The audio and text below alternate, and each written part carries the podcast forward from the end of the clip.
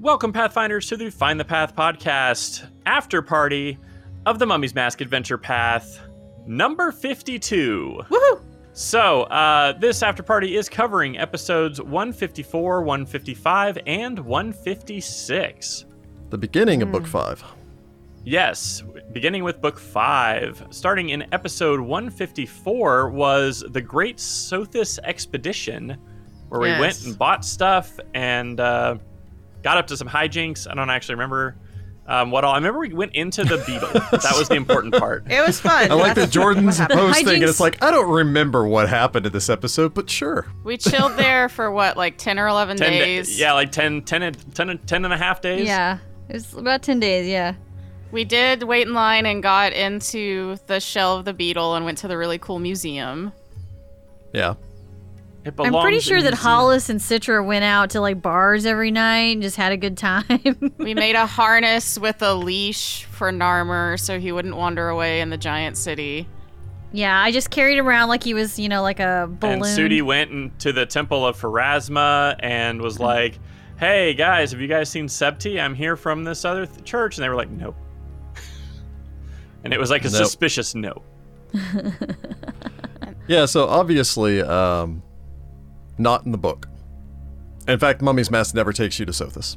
No problem telling you that. That's the problem with teleportation is when you can just be like, "And we're going off script." Well, it's not really necessarily a problem with teleportation, and considering the fact that Mummy's Mask doesn't really account for the fact that the party may need to buy and sell gear more than what the city of Tafu at best could manage for you, uh, it works pretty well allowing you to go further up north. So it gave you guys a good opportunity to actually really upgrade your gear, which is something that I think all of you have been needing to do for some time, except for Masiko, who's mostly been doing it herself. Yes. yeah, It's still been like a book and a half since we actually went back to a town and could do like huge purchases. So Yeah, and it let me talk a little bit about Sothis, which is such a important part of the nation of Osirian, obviously being its capital, but is also a place full of so much history. yeah. Mm-hmm. So that was fun. Yeah, getting to delve into that a little bit and, and hit on a couple of the larger locations there. That's true. Yep. So so here's a here's a question for behind the scenes, Rick. Whenever I went and asked about uh, if Sebdi had made it to Sothis and they told me no, was that just you not wanting to answer me, or was there like thought behind why they would be like no? Well, Septi's entire reason for leaving Wati and traveling north was that anyone just watching the city of Wati would assume that, especially if she was leaving the city suddenly and under guard, that she was in possession of the mask if they were aware of the mask. Again, she did all of that to run interference for all of you so that you could travel to Tefu unmolested. And so when she left, she left under false pretenses. And obviously, when she made her way to Sothis, then they would have known that she was traveling incognito for a reason. So obviously, when another random person showed up, even another random person claiming to be a member of the Voices of the Spire, It's not like you have an official FBI ID card or That's something. fair. Yeah, I didn't have a badge I could flash. Be like, I'm so legit. I figured that someone would try to follow up on the whole Septi angle because she is the only other person that you've run into that may or may not be in Sothis. Mind you, it took her a couple of weeks to get to Sothis, and then she turned around and went back to Wati because it was still the city was still recovering and trying to reinter all those bodies. Yep. So she had things to go take care of herself, but it bought all of you enough time to spend the God. I think you were in Tefu for like three weeks or something. Almost a month. So, so yeah, that was kind of my thought process behind it. They don't necessarily know you, or if they should trust you, or if it's just someone that looks like. Sudi I mean, it's not that's like she coming to was ask some like. questions. By the way, if a one-eyed catfolk comes by, tell him what's up. Yeah. and for all you know, they might have just been like, he's wearing a really funny hat. That could be a hat of disguise. it is true. This could just be three halflings on top of each other's shoulders. eye patches and uh, ancient Osiriani headdresses are going to be all the rage next season. You just watch. Yep. Next season of Mummy's Mask. Uh, we also got some Hollis backstory, just a itty bitty yeah. teaser, since you teleported us into the chicken farm. where you found sugar, I guess. Yeah, Hollis woke up from being dead, and Sugar was there. There's a whole question about so why were you dead that I think we skipped. Hollis doesn't know why she's dead. I d- can't Well, she's remember. not dead I think, anymore. I feel like Not dead Citra now. asked, and you said that's a story for another time or something along those lines. Or maybe I'm just remembering it wrong. I don't know. It was a deflection, is what it was. Uh, but that does uh, bring us to the end of that episode where we got a message from Tetmanib.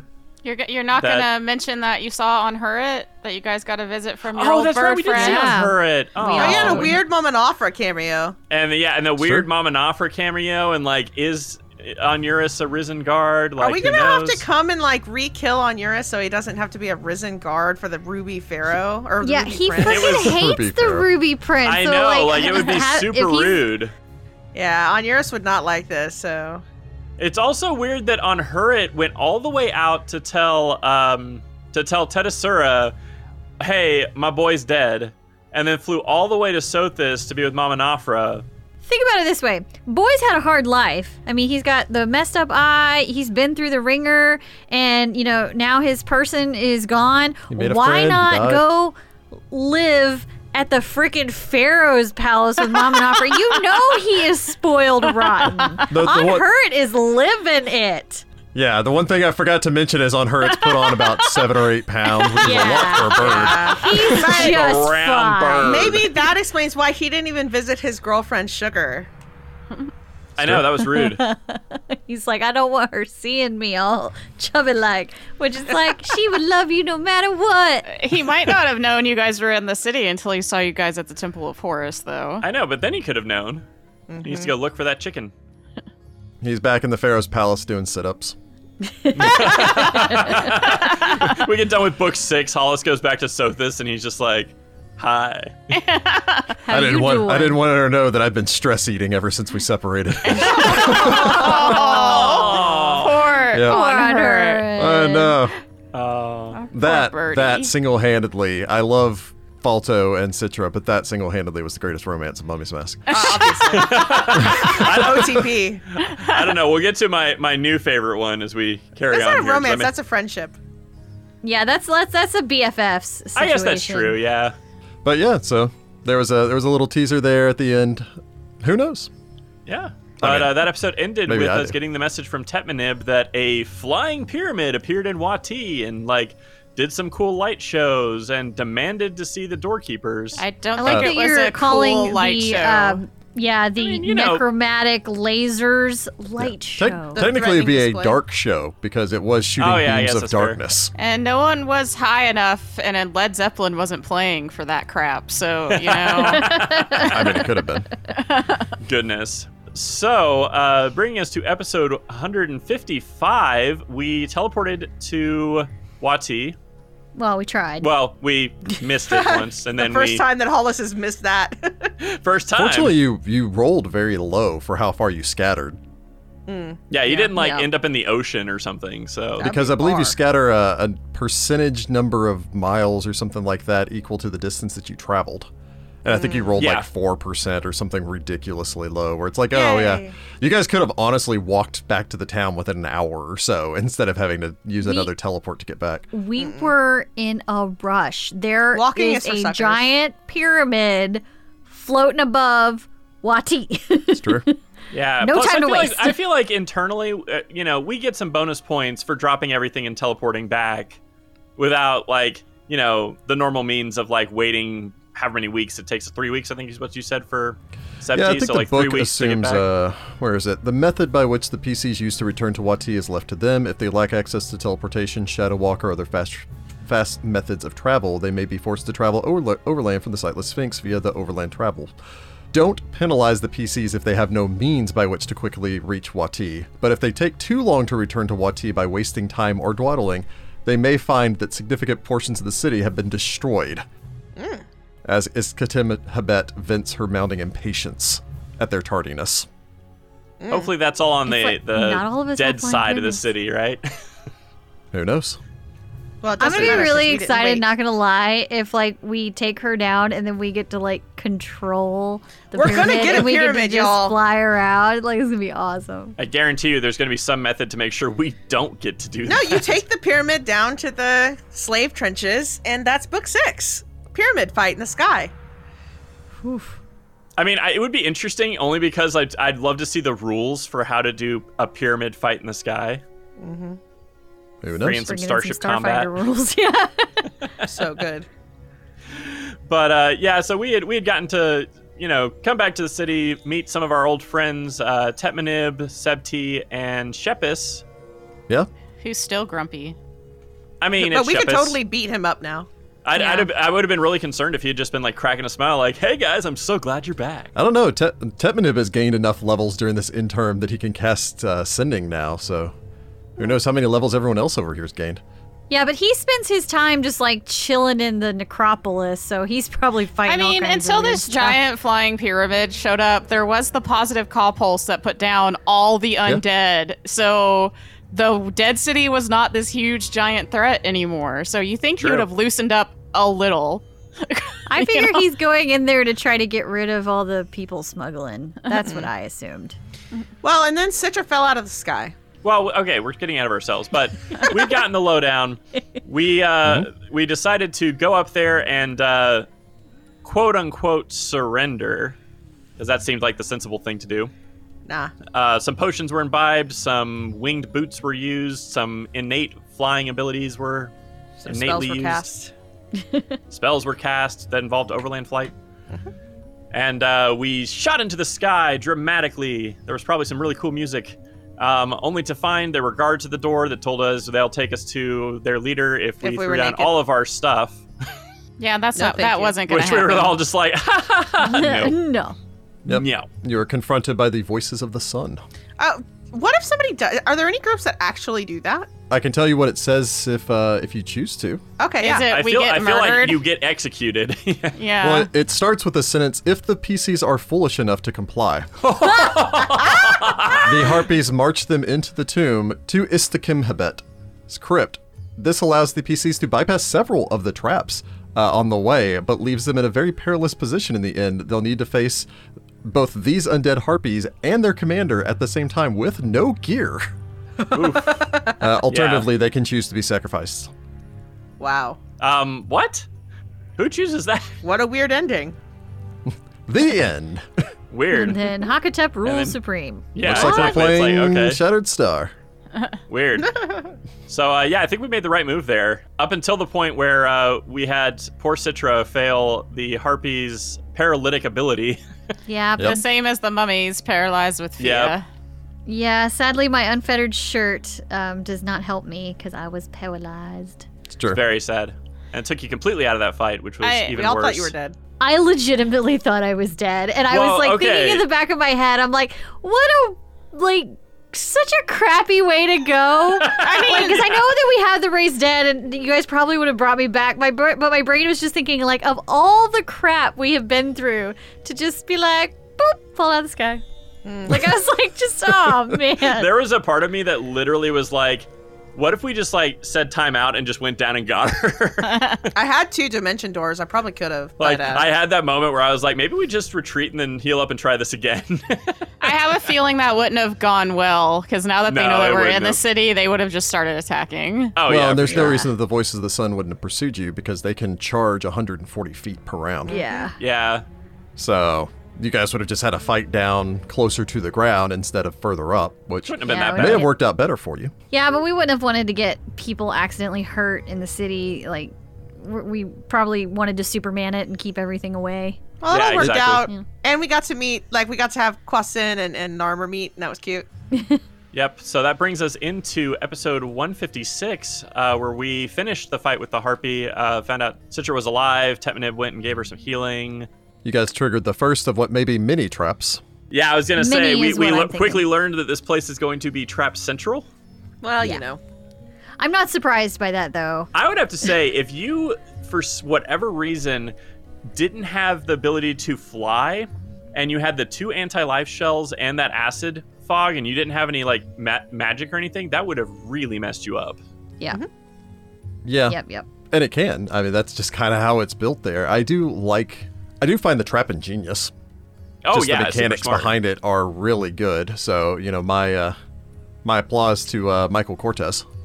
Although I totally didn't understand that I could have just flown out of it. Yeah, I thought we were in a dome. I just Yeah, me too. It's funny. I I talked to Rachel about this a little bit afterwards. Like I thought I gave away the game whenever you identified it, and I specifically said, you know, it's it's a ten foot radius, so ten foot high hemisphere. And then I followed that with immediately stating, the height of this hallway is twenty feet. Yeah, because and I was like, well, cool, they can fly over us. Yeah, That see, sucks. I thought we Yeah. were in a circle and the harpies had clearance to so fly they can over us. stand above us and stab us or whatever. Yeah. The way I pictured it when you said it was that there was a dome over the two of them, not that there were two little domes on the end. Okay, I can understand where that came from. No, i- instead, the easiest way to kind of describe it, there there are two glyphs. One that's ten feet in from the entrance, and one that's ten feet in from the exit to this hallway. One of the uh, one of the great things about anti-life shell is there's no safe. There's no way to resist it. It's just an anti-life shell. Hmm. So, Yeah, cool. That's why it's super rude. well, yeah, I think you guys ran into uh, anti-life shell once before. I Yeah, with believe the there was the- wizard or whoever in the uh, scriptorium In in the- the, yeah, the the, Sightless Sightless Sphinx. Sphinx. Yeah, because So- Narmer was going to fly through it and. And the ghost was like, okay. Yeah, Yeah, so you guys ran into kind of the same problem here, but eventually you managed to figure it out after getting uh, only slightly burned. Yep. yep. And I do find it interesting that it was an acid fog when they're vulnerable to acid. Yeah, I found that kind of intriguing myself. There's not really a reason given for it. Probably because acid fog is one of a f- one of the few spells that'll hang around for several rounds that'll deal continuous damage. There's not like Yeah. a fire fog or anything like True. that. Yeah, li- Yeah. lightning fog or Uh, something. Oh, yeah. Well, it's also it slows you down. It slows down Yeah. your movement. It keeps you from keeps you from being able to just go, oh, okay, well, I guess I'm trapped inside here, but I can still shoot arrows through this at this other guy. It's like no, it stops arrows. And at this kind of a level, a cloud kill would it, the sa- even if it was cast by a high level caster, the save DC is not going to be insane for a cloud. Although kill. I'm not gonna lie, I thought it might have been a cloud kill when you started describing it, and I was like, oh no. Yeah, I was afraid I was being a little too obvious with them running back inside. Uh, instead, I decided to have her draw the bow just to try to make it obvious that oh, well, she's still going to be a threat to you even. Yeah, once because she I was like, gets back why to are the they end of the hallway." dropping all their weapons? I really thought they were just going to go grab reinforcements. That That's maybe what I there were thought they some were doing people too at around the first. hall. You know. Oh. So bravo on playing as Rick. Mm-hmm. Well, she didn't run, she flew. Yeah, And I was like, huh. But then I was like, whatever, it's all good. 'Cause Yeah, you I well, just- just she thought she flew was because her flying flight's- because yeah, I just her thought she flight was speed flying is so down the much hallway faster. because it was faster and she was trying to zoop zoop and get reinforcements. But when Masika kept like doing the big boom spell, she stopped. You know what I mean? yeah. As as a mummified creature, she only has a ten foot movement speed. oh, yeah. Ah. when she's not flying. That's right. So yeah, she's flying all the time if she can. Uh, No, that's fair. Fair enough. Um, so I have questions about the harpy because I found the fight with them. I wouldn't say Crazy. frustrating, but just like it felt like I was never going to take them down. How I hit them many with, a, hit points with a do disintegrate they have? and they died. They didn't even die. uh, Yeah, each like- of them had 142 hit points. Good Ooh, gravy. dang. Okay. well, they're undead. Undead get like a D10 or a D12 hit die. They're, it's ridiculous. Uh, on- undead to or begin- D8 hit die. Yeah. However, the template, the mummified creature template, automatically gives you toughness. And in addition to that, Mm. undead use their charisma modifier instead of their constitution modifier, and they were harpies to start with. yeah. So they have a decent charisma, so they actually just have a ton of hit points just from that. Yeah, Add undead on always top of have a that lot the hit five damage reduction, which Sudi was punching through it on the second attack, but every round he was knocking off five points of damage Yep. from his first attack. To be fair, I was knocking five off them as well. So Yeah, but adding on to that that they have uh, evasion, so they were taking a lot less damage from the area effects. Really, you guys were doing well. Like when Masika used her positive energy burst thing or her channeled energy, also those two separate e, effects, their will saves are kind of crap, and their fortitude saves not really anything to write home about because they're harpy rogues. yeah, I know. that disintegrate, I was like, yes. And then she was like, I'm not dead. And I was like, wow. I know because I was just like I was like, man, I just feel like I am doing nothing to these guys, even though I'm wailing on them for like 20, 30 points around. Well, that's the thing is you probably saved Sudi from having to finish that first one, turn around, and then try to beat down this other one for another five rounds. I'm really Yeah. tired of flying creatures that sneak attack. I feel like I was gonna it's say there's a cheap. theme. There's Get a definitely new theme. shtick. Yeah. I wonder if there was any communication between them on that, or if that Or was is it just a happy accident? Yeah. Yeah. I feel like it's just a happy accident. I think so too. What do what do parties really hate? Rogues. Except for when one's in their party. It's true. Everybody loves the rogue in the party. But I mean, But, the uh, fact is, is they're like, even if they did switch to their composite longbows, they can still do tons of damage and are really accurate with those. So regardless of what weapon they're using, it's just more beneficial to them to use their kopeshes because of the sneak attack. At least they weren't trying to like disintegrate us. yeah. Yeah. or anything like that. That would have been real sad.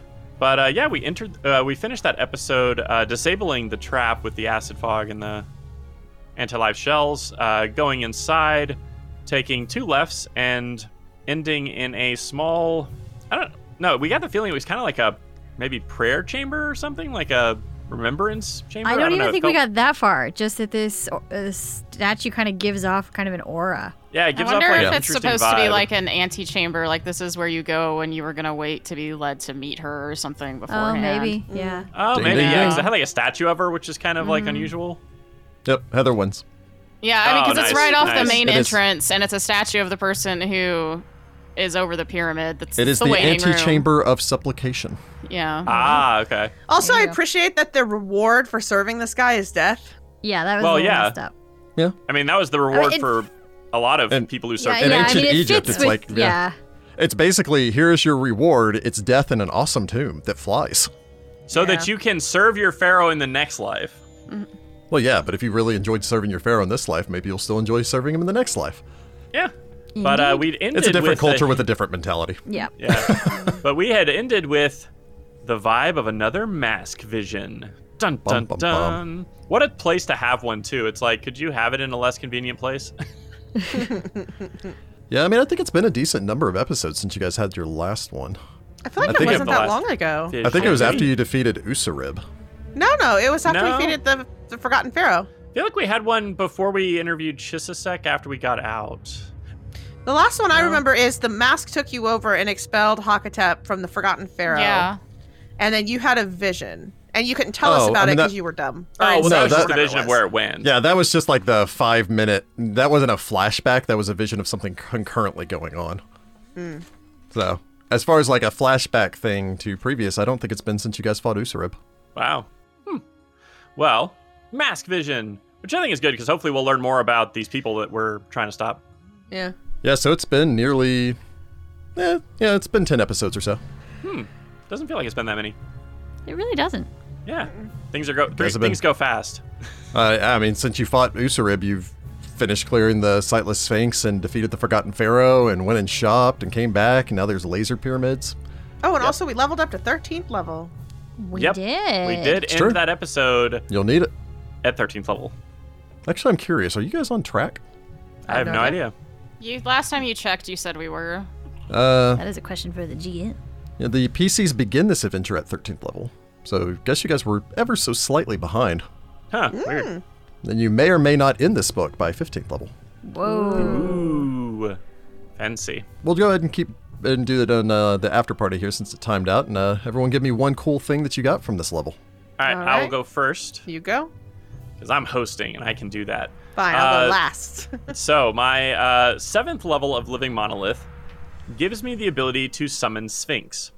At seventh level, a Living Monolith can call upon the aid of the Sphinxes. Once per day, the Living Monolith can call a Sphinx to his presence and bargain for its services as if using Planar Ally to call upon an outsider. At ninth level, this ability functions as Greater Planar Ally. Living Monolith gets a plus four bonus to diplomacy checks to influence Sphinxes. I don't know if I'm ever Interesting. going to use that ability. I want to use it like probably once just to say I did, Final but uh, fight. I can make a Sphinx friend. cool. Yeah, should be fun. And if you guys get uh, find yourself build a in Sphinx desperate army. straits, yeah, Once per day, man. I'll build a Sphinx army. If somebody dies in the last book, you just summon Tedasura and somebody just plays Tedasura. I don't think she'll be high enough level to really help us out that much. I was going to say, it Tedasura's depends on what level she cousin, is. Betty Sura. you'd be pretty surprised. I think she'd still be a challenge for you guys. Oh, really? She is Nice. ancient and awesome. She's pretty tough. It's her twin, Teddy Sura. Betty Teddy, Sura. Ur- Teddy Ursa. Teddy, Betty. That's a Pokemon. I know. I know. I like Betty Sura That's the better. joke. goodness. All right. So, Heather, what you got? uh, Masika didn't really get anything this level except for seventh level spells, which is pretty cool. I was kind of perusing them, and there's a spell that's called Sunbeam. That's nor- it's only a druid and a shaman spell. Oh yes, sunbeam is so good. And the really good thing about it is uh, she can summon beams of light. An undead creature caught within the beam takes 1d6 points of damage per caster level.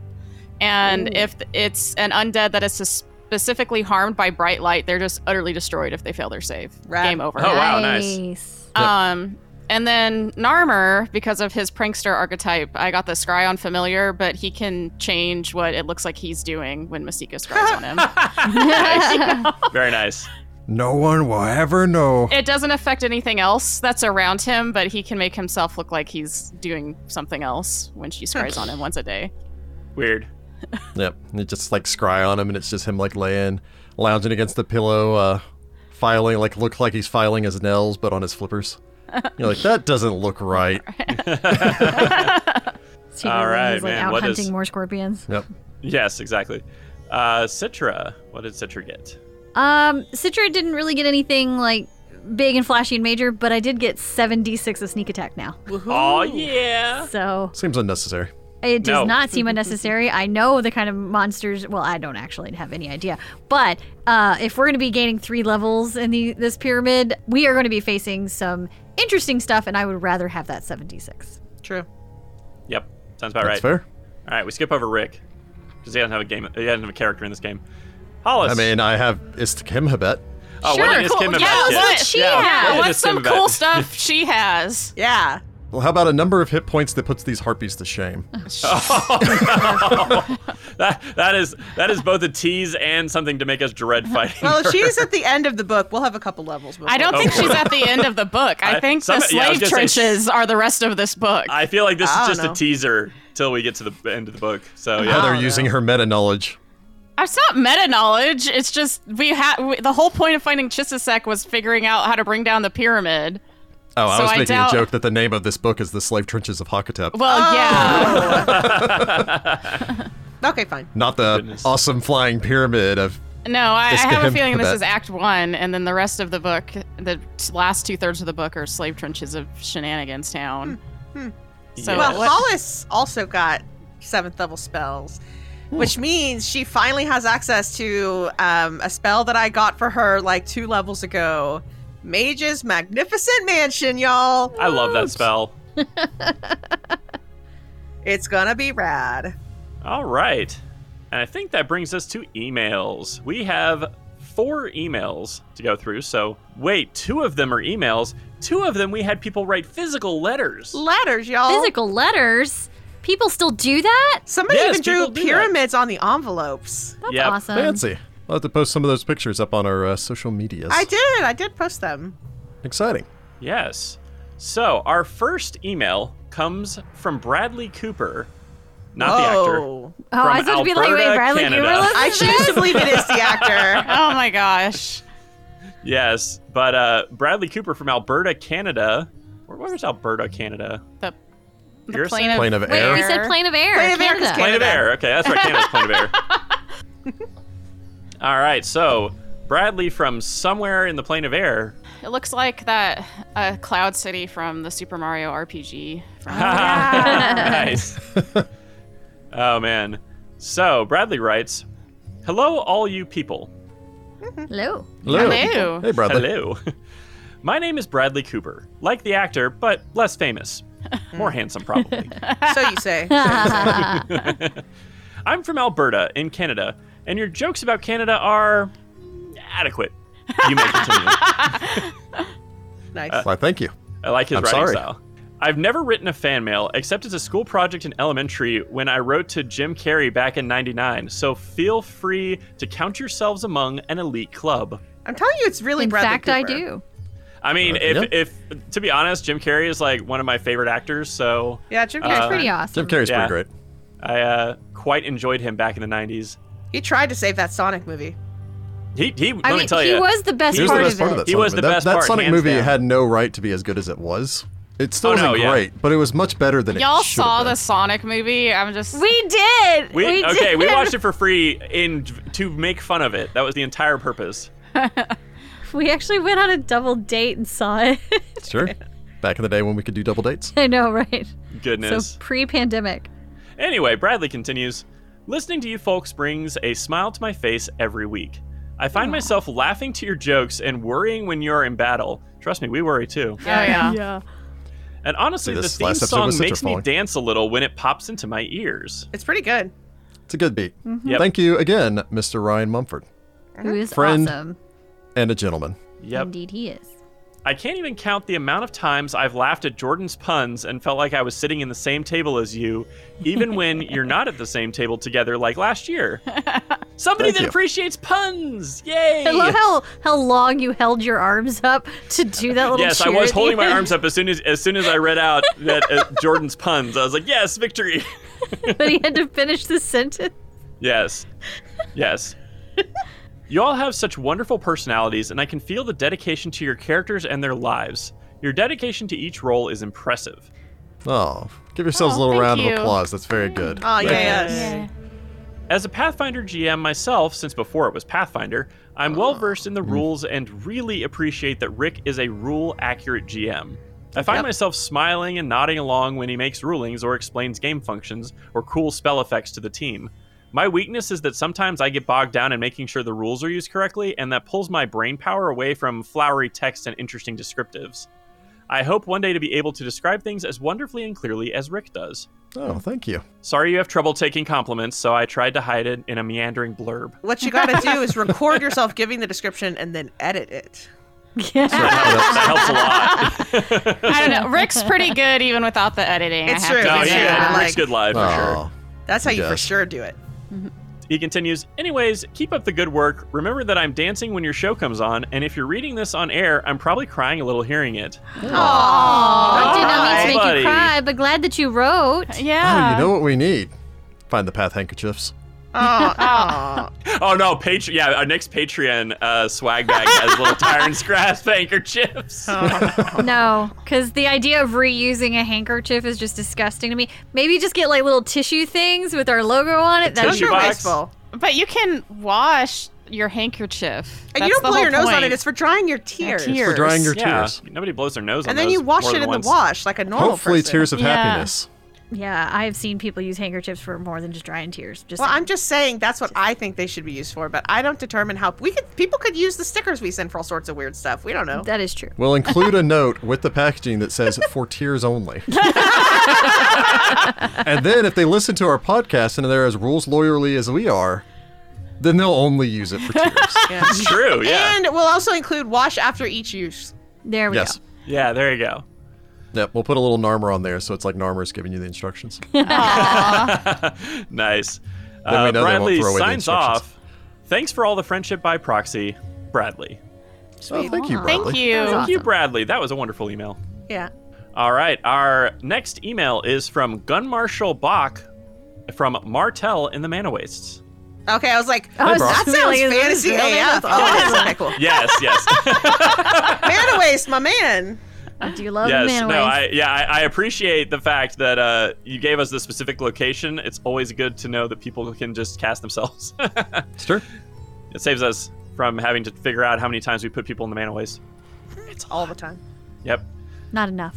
to the wonderful crew of the Find the Path podcast, minus Rick question mark. That's fine. Curious. First and foremost, blessed day to y'all. Oh. Blessed day to This you. man's Y'all. from Texas. Blessed day and y'all. Sure, Yep. that's a very That- Texas thing. That's a All very y'all. Texas phrase. It's just Yep. a southern thing. I don't know if we can just say Texas.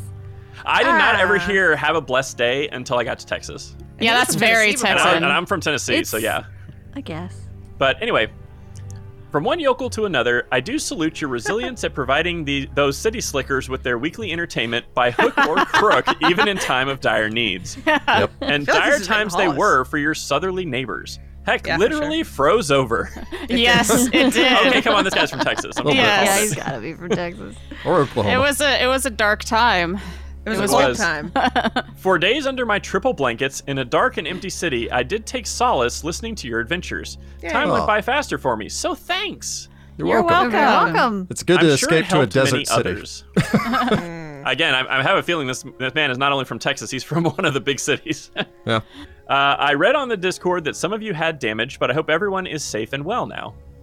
We're That's still fine. trying to fix our floors, but you know, We're safe get and there. well. Yeah, we got we are lucky. safe and well. Yeah.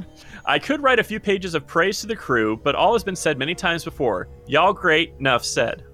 Enough said. Enough I like said. that. I Thank you, love the Marshall. succinctness of it. All right. As for crew questions, I do have a few. Ooh. One, which he titles The Old Confused Man Plea.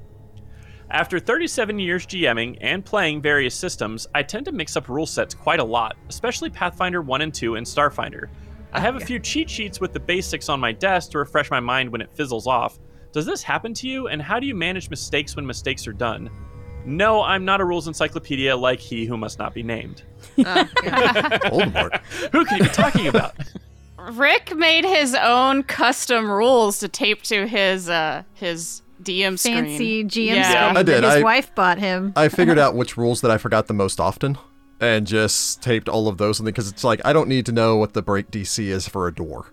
How often does that come up? But it's on the standard GM screen, so I, I made separate ones. Uh, I am I do fall victim to this as much as anyone else. Uh, for the longest time, I kept tripping up with the can undead be critical or not between oh, 3.0, 3.5, and Pathfinder 1. I still Which was think like- that uh constructs can't be critical ninety Constructs, percent yeah. of the time. It's- I mean, honestly, everyone makes mistakes and don't kick yourself too much. And uh, if a mistake does happen, just roll with it. Uh, either tell everyone, sorry, I made a mistake, and uh, if it didn't cost any character their life, then that should be fine. Uh, if it did, then that's a little bit worse off, but uh, At the end of the day, it is still just a game. it is. Yeah, yeah, and using online tools helps a lot. So like the fact that we um, we use Hero Lab and uh, Foundry and Roll Twenty, you know, for some of this stuff helps with some of that because it'll do some of the math and everything for us. But also, you can just quickly Google. Rick's really good about okay, so I said it worked this way last time, but then I read over the rules more clearly, and this is the way it should actually work. Mm-hmm. And then we do it the correct way from then on. Actually, yeah, going back uh, to episode 155. Like, I'd read Oh, yeah. examine the entire debate over whether or not being paralyzed while flying causes penalties. And just eventually had to settle on a decision where I don't know whether or not I made the right decision or not with Citra, but I felt like it was the closest to the right decision that I could get.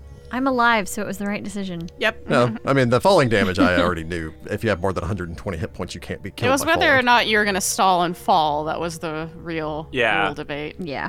Yeah. And trust me, after much research, that is a rule debate that has been going on for over a decade now. And I really wish that someone from a position of greater authority would weigh in on that, but it's a first edition thing, so I imagine we're never going to get a FAQ from JB. Yeah. There's a question for you at PaizoCon, Rick. Make them make a definitive answer. And record it so that we all know, like irrefutably. Next time there's a live PaizoCon, I will do that. I will do that on a Twitch stream from PaizoCon. I will ask Jason Bowman to his face. This is the only thing we want to I ask believe you, that. JB. That's it. You owe me. Yeah. All right, second question, uh, titled "Optional Rule Sets." As a PF1 GM, I always grant background skills Heck yeah. via the optional rules. Recently, I joined a Kingmaker Pathfinder 1 game with the elephant in the room option to incentivize marshals. I don't know what that is. It's a homebrew thing. Is it? Ah, okay. It changes the feat trees, and it. Do- I don't know exactly what it does, but it does a lot of stuff like that. It wasn't in the TTRPG, so I don't know. If, uh, I don't know. No, it's not official. Yeah, as a PF2 player of Agents of Edgewatch, the GM granted us the free archetype option with a asterisk asking us to be nice and not power gamey. And digging into it, I really liked how many fun options it opened, especially options that you would never go through without. I ended up with the dandy. I now have allowed my Extinction Curse players to do the same, and they quite like it, picking circus archetypes as free. That actually fits really well with uh, Extinction Curse. Yeah. Do you have optional rule sets that you use often or recommend others to use, enhancing the gameplay without bogging down the game or making things way more complex for less experienced players? Well, I mean, we do Yes. use the background skill set. They're great. And I, I really enjoyed the background skill set because we didn't have that for the first AP we did. It was a bit frustrating for some of our characters, like what they knew going into the game. Um, so I was really happy that from then on out we had them because it kind of helped flesh out your backstory a bit. So I really like the background ones. I think uh, I'm pretty sure you would all agree with this. I'm the best optional rules in Pathfinder, even Pathfinder one or two, are the ones that don't necessarily make the characters more powerful, but allow the characters to portray things that would make sense, but if they chose to do it in game with the base mechanics, would weaken them. So the background Yeah. skills let you have profession or craft or something that makes sense for your character, but you would be wasting a skill point otherwise. And the archetypes let you do a cool thing without eating into the feats that you could be using to use for combat. Yep. Yeah. Mm-hmm. Yep. Yep. Well, and I really like Rick's free trait for a background, a backstory, because it lets you. Okay. oh, I've been th- doing that for so long, I forgot that that is an option. Yeah, that, that is that is a home rule. Yeah. so it's nice because it's one of those hey this character should really have like knowledge nobility or this character should really have this class skill Would you, do you want to explain that, Heather? what What the the special rule is? oh yeah if we write a backstory with at least 500 words rick gives us an extra trait Yeah. so it's nice because you can find a skill or you can find a trait that gives you a skill or something that isn't a class skill for your class or gives you Yeah. a bonus to something Mhm. or you know like there's a c- or g- gives you something neat that helps flesh out your character's Yep. backstory And it helps Rick because when we start up, he kind of already knows what to expect from our characters and can help do the the narrative stuff that he's always really good at and getting us all kind of woven in. Well, and on the subject that comes up so often in these emails, it's it's a, it's a carrot. I, I like to offer people the, the carrot versus the stick, especially when it comes to making a character, where it's just here's an incentive to provide me a backstory so you don't feel like it's just a chore, you're actually getting something for it. Although who doesn't like writing backstories? I mean, That's weird. that's fair. One other thing I will mention, and is not an optional rule I have ever used, but I know a lot of people make an argument for this, is uh, removing certain requirements for feats to make certain builds more viable. So I've heard a lot of people say that they removed the requirement of combat expertise for getting any of the improved grapple, improved trip, so on and so forth, because it's kind of a feat tax. Uh, the same goes for or removing the requirement for point blank shot for precise shot. That might be some of what that elephant in the room stuff does. It might be. And if it is, I can definitely understand going that route because sometimes the feat tax for things can be difficult. Although, as Ross has proved, combat expertise can actually be very effective. Yeah. Oh yeah. I learn a lot of defensive skills from Ross when he plays. Ross is a very defensive player. There's a reason that he doesn't lose many characters. No, no, he doesn't. yeah, Mm. He's very defensive. it's true. All right. Uh, question number three, titled "Knowledge is Power?" Question mark. As I tend to GM for more experienced players, they often skip knowledge checks, especially in second edition, due to action economy. They miss a lot of great information and background on their encounters uh, and how they relate to the story at the end. I tend to do a lot of these kinds of things as a player, as monsters differ greatly between editions while being similar, and I mix them up severely. I would love to incentivize players that take the conscious decision of looking for information without slowing down the game or punishing those that don't. Any tips? Yeah. Yeah, I was I was at a panel at PaizoCon a couple years ago, and uh, this kind of a question came of like, you know, what happens when people start metagaming? And uh, they they had a really great feedback, and they said, well, just change what the monster looks like.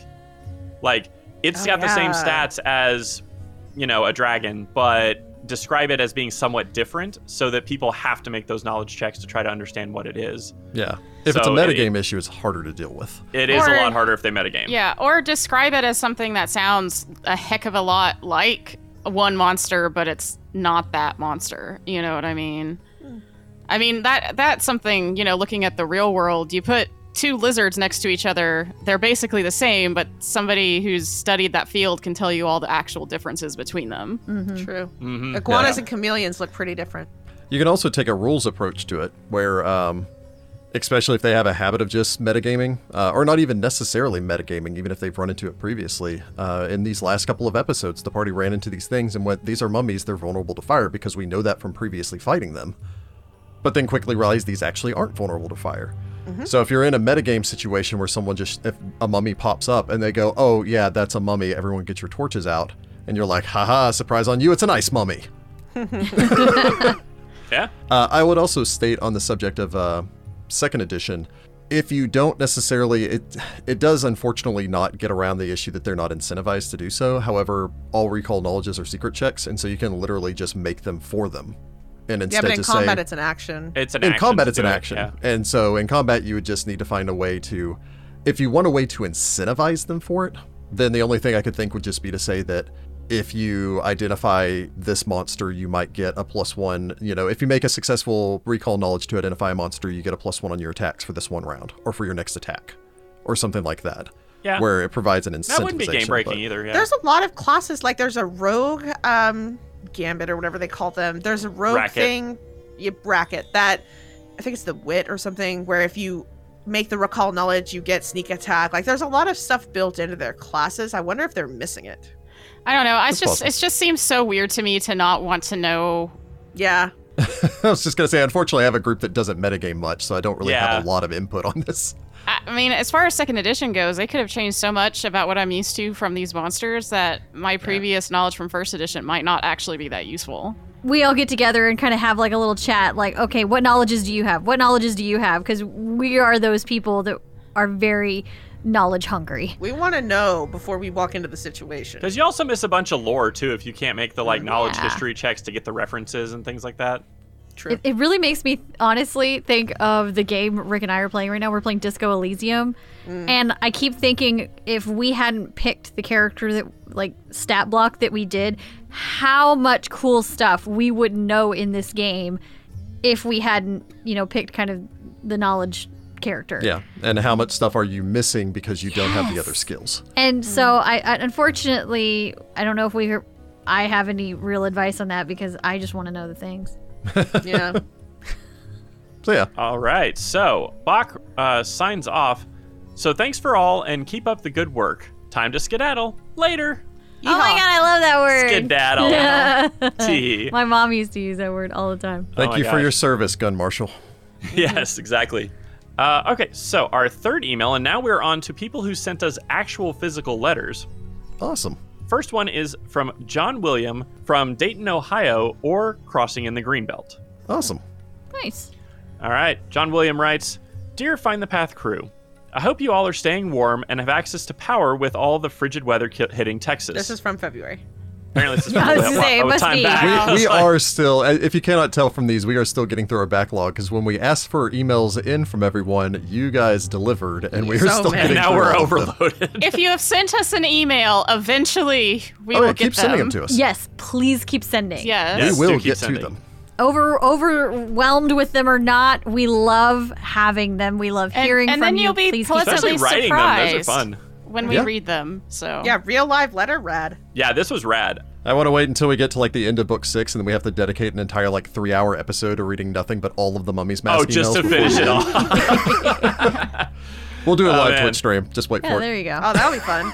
yep. John William continues. First off, I want to thank you for putting on a magnificent podcast. Aw, Your thank adventures you. in Osirian, Ustalav, and Cheliax have been a welcome reprieve from the humdrum of work and the uncertainty of life. Mm-hmm. Mm. I have recently been forced to stop gaming with my friends due to life circumstances, and your camaraderie and storytelling in your various adventures have filled that void left by not gaming anymore.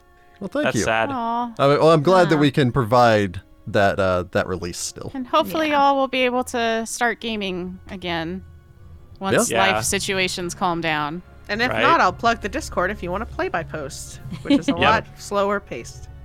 I find life often gets in the way of gaming. yeah. Yep, it's true. John William continues. I also wanted to write in due to Rick's mention of a lack of mail. Also, there is a feeling of excitement when you get to open an envelope. Yes. When it's from fans, it is way different than when it's just an ad for some like debt consolidation thing that's like Or it's a 99% of my bill. email. Yeah, Yeah. like 99% of my email is just or, or not my email, of my mail is just junk. Yeah. So these are always real fun to get. Jess and Jordan sent us pictures from the post office when they got those. So. Yeah, like, Really? legit, like, Pretty oh, every time we excited. get something in the post office, I get super giddy. Like I really enjoy getting stuff. So, um, Millennials are all gonna go like go back to snail mail. It's gonna be great. Yep. Yes. I know that Jessica and Jordan have GM'd for kids, and I have two young children that seem to be interested in making their own stories. What would you say is a good age to start indoctrinating kids in the wonderful world of Galarian? Like at birth, is that As early as they're interested. As, yeah. as early as They they're, honestly, do as have early an as they're alphabet interested. book based on Pathfinder or you know adventuring terms, so you Mm-hmm. could start with that. Interesting. G is for grappling hook. yeah. Actually, my, my first thought went to uh, whoever made that pony finder, which Oh, is yeah, my there little you pony go. pathfinder. Oh.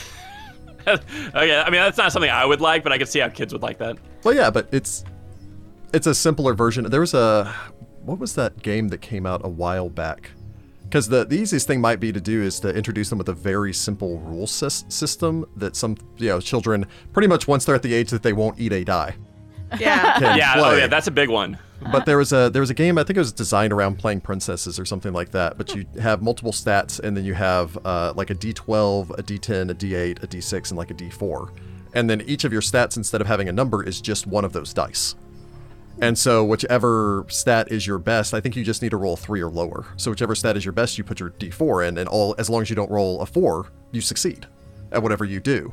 And so it teaches them what the dice do. It teaches them the idea of difficulty and success and failure, and a character having a variety of strengths and weaknesses. Uh, if I can figure out what it's called, I'll put it in the show notes. I remember uh, No Direction. I think Param mentioned it. Cool. Yeah, as far as Galarian specific, I'd say at any point that they show the interest in the world specifically, if you're going to go specifically for Galarian, and like they're old enough to kind of understand it, and obviously, you know, there's certain areas of Galarian that are a little more kid friendly and a little more that aren't. so you maybe describe them don't have however you their first describe them. adventures be in Night Owl. You know, Oh yeah. Night Owl's a little dark and gloomy, and they like to rit- ritualistically sacrifice people. So don't do that. Hey, don't rag on Night Owl. He just No, that's said like a facts. legitimate thing they do. That's like that's a thing. I got a book on it. It's still a nice place. I don't think that's true.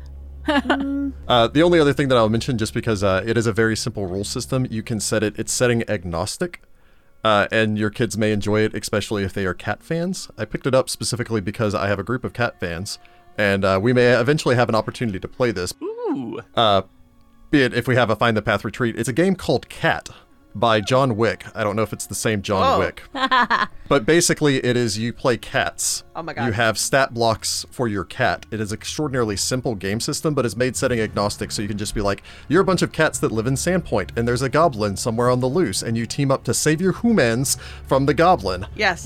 yes. by we, being need cats. Play this like at once. we need to play this on a we live should live stream playing this. Like we this would be our next fun. adventure path. Everybody's cats.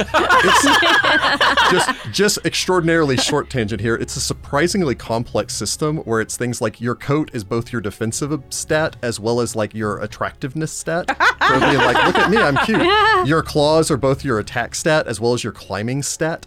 Oh, Your tail sense. your tail controls your magic powers. Because you have like Cool. magic cat powers, Nice. inclu- which are basically things like swishing your tail to convince people to feed you and stuff like that. But- Okay, I'm ready to play this on a live stream for sure, like but also immediately. Oh my and goodness! it's it is a short. It's available on Drive Through RPG, so it's just called Cat. Uh, Big Book Cat is uh, the cover by John Wick, and I think it's like 49 pages or so, and a lot of that's just stuff on. Here are stat blocks if you have to fight a dog. Here's a stat block if you have to fight a rat. Here's how like difficulties for jumping from shelf to shelf are, etc. for fun. Oh my god. I kind of love this. All right, Amazing. Oh And since it's setting agnostic, you could do something like just saying it's a whole bunch of cats that live around like the Pathfinder Lodge in Absalom, and Nice. so like you know they're getting involved when someone's trying to break into the lodge to steal something or whatever you want to do, Nice. my and they're just God. like we'll help. They've been in Ulthir most of the time. Uh, they actually can they actually can travel to dream realms in the, uh, the stat oh block. nice. And apparently, it can also def- it can also defend humans from uh, nightmares by fighting them off while the humans sleep. That's so Aw, cool. you it's have like to- that Heather Neil went full Gaiman Kevin McAllister when she story. heard that. Yeah, Oh my god! Why aren't we playing this immediately? Find the I path is haven't finished canceled. reading over the rules. Um, Next, find the cat. Find the Cat. Welcome to the Find the Pat, Pat the Cat Goodness. podcast. oh my goodness, I'm so distracted now. Um, Okay. All right, John William continues. Final question: Have any of you made a decision as a character that you wish you could have changed? I played a halfling bard in Rise of the Rune Lords, and he died in an insane asylum. Spoiler. I was saddened when my party came across a harpsichord later on. Imagine what could have happened if music was played on it. Hmm. Um, I, I shared most of my stories and my big regrets playing characters. I wish Onuris didn't die. How is that a regret though? There's nothing you could do about it. I regret stepping through that door. I don't know. You know? I regret not running for my life. Yeah. I'd say, I think most of our regrets are usually like those moments where like yeah, a character's died and you start dissecting every single Yep. action Yeah. and round to try to Yeah. figure out where you messed up because Yeah. somehow it's your fault your character died. Yeah, I mean, well, and so, and sometimes it's just a bad die roll, but there's Oh, yeah. sometimes where it is like a collection of if I'd done this different, if we hadn't trust Callback at any point, if, you know, if we just slapped him in the face when we first met him, uh, maybe if I made a couple more sense motive checks. Like I can think of a couple of them, but they aren't something like major. Like I, I lost my character in Carrying Crown. He died for a bit. Then he got better, and that was in large part because Jordan's character was in trouble, and I did what made sense for my character, which was help Jordan's character. Yeah, which was be the despite hero. the fact that I think if I had done another full attack action, I could have just killed the monster that was grappling him instead of trying to Mm. help free him by casting um, Freedom of Movement. Hmm. So it's like I cast that spell, saved, got Jordan's character out of the grapple, died, and then I think the part, I think the next person that attacked the monster and hit it killed it. So it's think just so. like, ah, Yeah. if I'd stuck to my plan, if I'd stuck to just fighting. With, without going into major spoilers, I can't really think of uh, of any others. Anyway, I don't know. We're bad at regrets. We live lives free of regret. Yep. John Williams signs off. Keep gaming and thank you for including us in your many adventures. Thank you, John. Thank Thanks, you. John. John, Thank you for joining our handwriting a letter. adventures. That's amazing. Yeah. It shall go in the archive. I think it was uh, Josh, signed it Josh P, was the first person to uh, to write us a handwritten letter, I think it was. and uh, and TJ also. Oh Yep. yeah. Oh, did they? Oh, I, I literally thought. TJ, TJ sent us sends the us box stuff, set that came yeah. with the stuffed uh, Isra. Yeah, it's true. Yeah. Oh, yeah. Thanks for message. True. All right, our final letter comes from Sam from the Tree City of Missouri, and he drew us a beautiful three pyramid like vista view with purple pyramids and some blue, you know, blue sky and a little like star and all this stuff on the letter pretty like on the amazing. letter itself. Like the pyramids of Giza. Yep. yes, so it Yeah. looks exactly like the pyramids of Giza kind of. no, Um, it's three of uh, Hakatep's generals. now it's three of Hakatep's generals trying to kill us, but you know. Position. If they if they were on clouds instead of being on sand, maybe. Yeah. yeah. Yeah, but no, he did shadows, so like they're on the ground. So Yeah. like Tree City, I feel like that's Keonan somewhere. I'm just gonna throw that I, out there. No, when he s- yeah, when I read that, I was like, okay, I'm- this has Yeah. got to be somewhere in Keonan. Maybe uh, maybe Golden Leaf. Golden Leaf's a nice town in Keona. There you go. Golden Leaf Golden sounds It's kind good. of, it's like a, a half elf capital of the world, basically. I think it's a I think it's the one of the few places that majority population is half elf. All right, Sam from Golden Leaf writes, "Hello, doorkeepers. More than a year ago now, I was doing an internet search for actual play podcast. You were a little down on the Google search. I'm pleased to say that your internet status has changed, and you were doing Mummy's Mask." I- I'm glad our SEO is working. Jess works really hard on that. That's true. We're seeing a steady climb up through the ranks. Woot. Keep sending us reviews. Yes. And you were doing Analytics. Mummy's Mask, my least favorite of the APs. Aw. Aww. Hopefully, we have changed your opinion. Hopefully.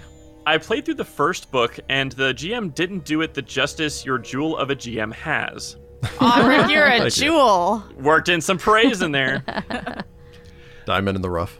I'm at the time really needing to scratch my Pathfinder itch, so I gave it a whirl, and I'm pleased to enjoy your podcast weekly now. Yay. Yay. Thank you. There are no bad adventure paths. Just bad GMs. Eh, That's rude. no, yeah. There aren't any bad adventure paths, just not every adventure path is to everyone's taste, I think is It's the like- best that is way very to true. say Yeah, it. it's like the same thing with books. Not everybody likes the same kind of books, but there is a book out there for you. Yeah. Mm-hmm. Every adventure path is a little different. There are some that are better than others. But it's But I all think all of them are good. subjective. Yeah. Yep. Yep. So Sam continues When you came to the Naga and there was my perception of a strong disagreement between the party, I said to myself, well, there goes the band. The Naga is the Yoko Ono. Goodness. I feel like there was a moment before that whenever we, we had a Yoko Ono kind of moment. Um, to Uh, my that one relief, that good, was though. not true, and it was then that I've seen the friend dynamics you all share, and it, that that was just all in character. Yeah. Yep. Mm. Yep. Yeah, I think It's- that's uh, it's one of our almost like strong we can- suits. Act. You did give me this unholy Sort of sometimes. talent. in that in that way that people who've been doing this for too long do it. anyway. Sam Sure. continues, keep up the good work. I really appreciate your intentional editing skills and keeping it clean and family friendly. Thank As you. a Christian and a dad who has a very impressionable two year old, who Aw. maybe is far smarter than dear old dad, I can listen confidently. Thank you. Yep. Oh, good. we Glad you try. can. Smart on you We on try to knowing be your as kid will be smarter approachable. than you. That's guaranteed. Kids are. Wow. That's just how kids are. we all aspire, like, want our kids to be better than we are. So It's that classic quote, you are training your replacement. I'm training my niece to be my brother's replacement. There you go. yeah, I mean, she'll be she'll be a future engineer. It'll be great.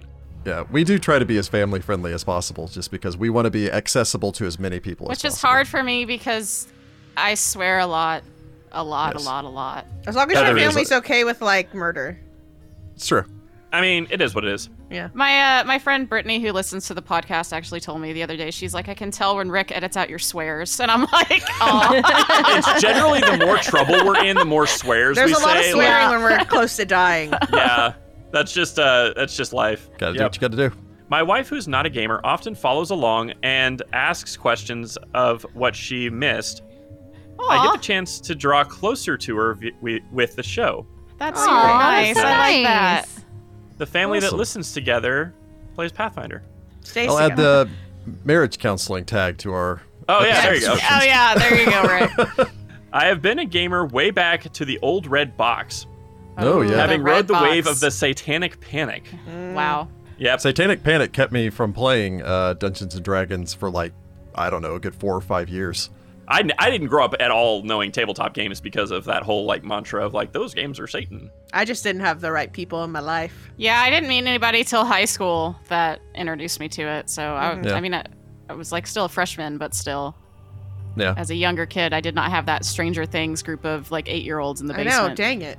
I I'm super know. envious of those kids all the time. But uh, Sam continues. I find tabletop games to have a lot of options in both teaching and social dynamics. Mhm. It helped me through my younger years. How would you use the game as a teaching system? What difficulties would you come across in doing so? I'm gonna defer to the teachers. There's a there is a thing out there called Classcraft that builds on a lot of uh, tabletop principles. It's very cool.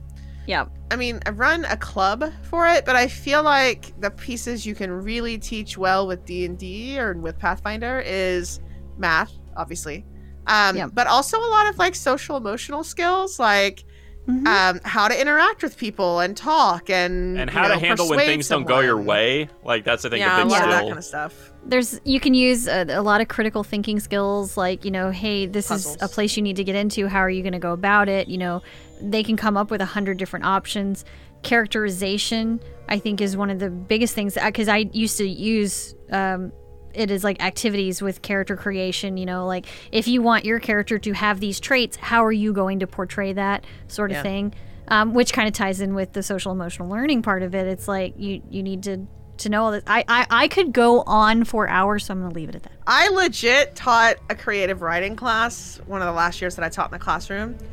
And I proje- I gave them a copy of one of my characters' backstories and then had them create their own characters, not with rules, but I had them write their own backstory for their character. And I used mine as a model. yeah i did something similar when i was in the classroom too Yeah. i mean, if, if you think- want rachel to get on her soapbox i've done it a few times in previous you know after parties and whatnot so I mean, you could go full on like I'm a history teacher. I'm gonna set a game in the French Revolution. They here Oh, are your characters yes. with their stats. They have to navigate these different pieces. Like they're all peasants, or they're all whatevers, or they're all this and that. Like it- there's a lot of things you could do with it. Honestly, you're gonna run into the issue like that in the U.S. of like how does you make sure that they can pass the standardized test? You know that kind of stuff. But uh, very fun. what they said. I, I, I have very little to add to that because they do s- they did a much better job and they're actually s- certified to say such t- such things. i am indeed All right, Sam writes off, uh, signs off. I hope I was the first to write you a physical letter. we weren't the first but i think what third Yeah. or- Yeah, like Maybe- third maybe person I think fifth? that's ever done it. Top five. Top five. yeah. Yeah, Top top five, five. yeah. We like getting physical letters. It's very. It's like like Jordan said. It makes us very giddy. It's like retro Yes. Yeah. chic. Even, even though I, I might stumble over reading some of them, and I'm no nobody to judge because my handwriting is unreadable. it's all right just hand it to the Clinically teacher in the unreadable. next room No, I purposely didn't. I wanted him to read.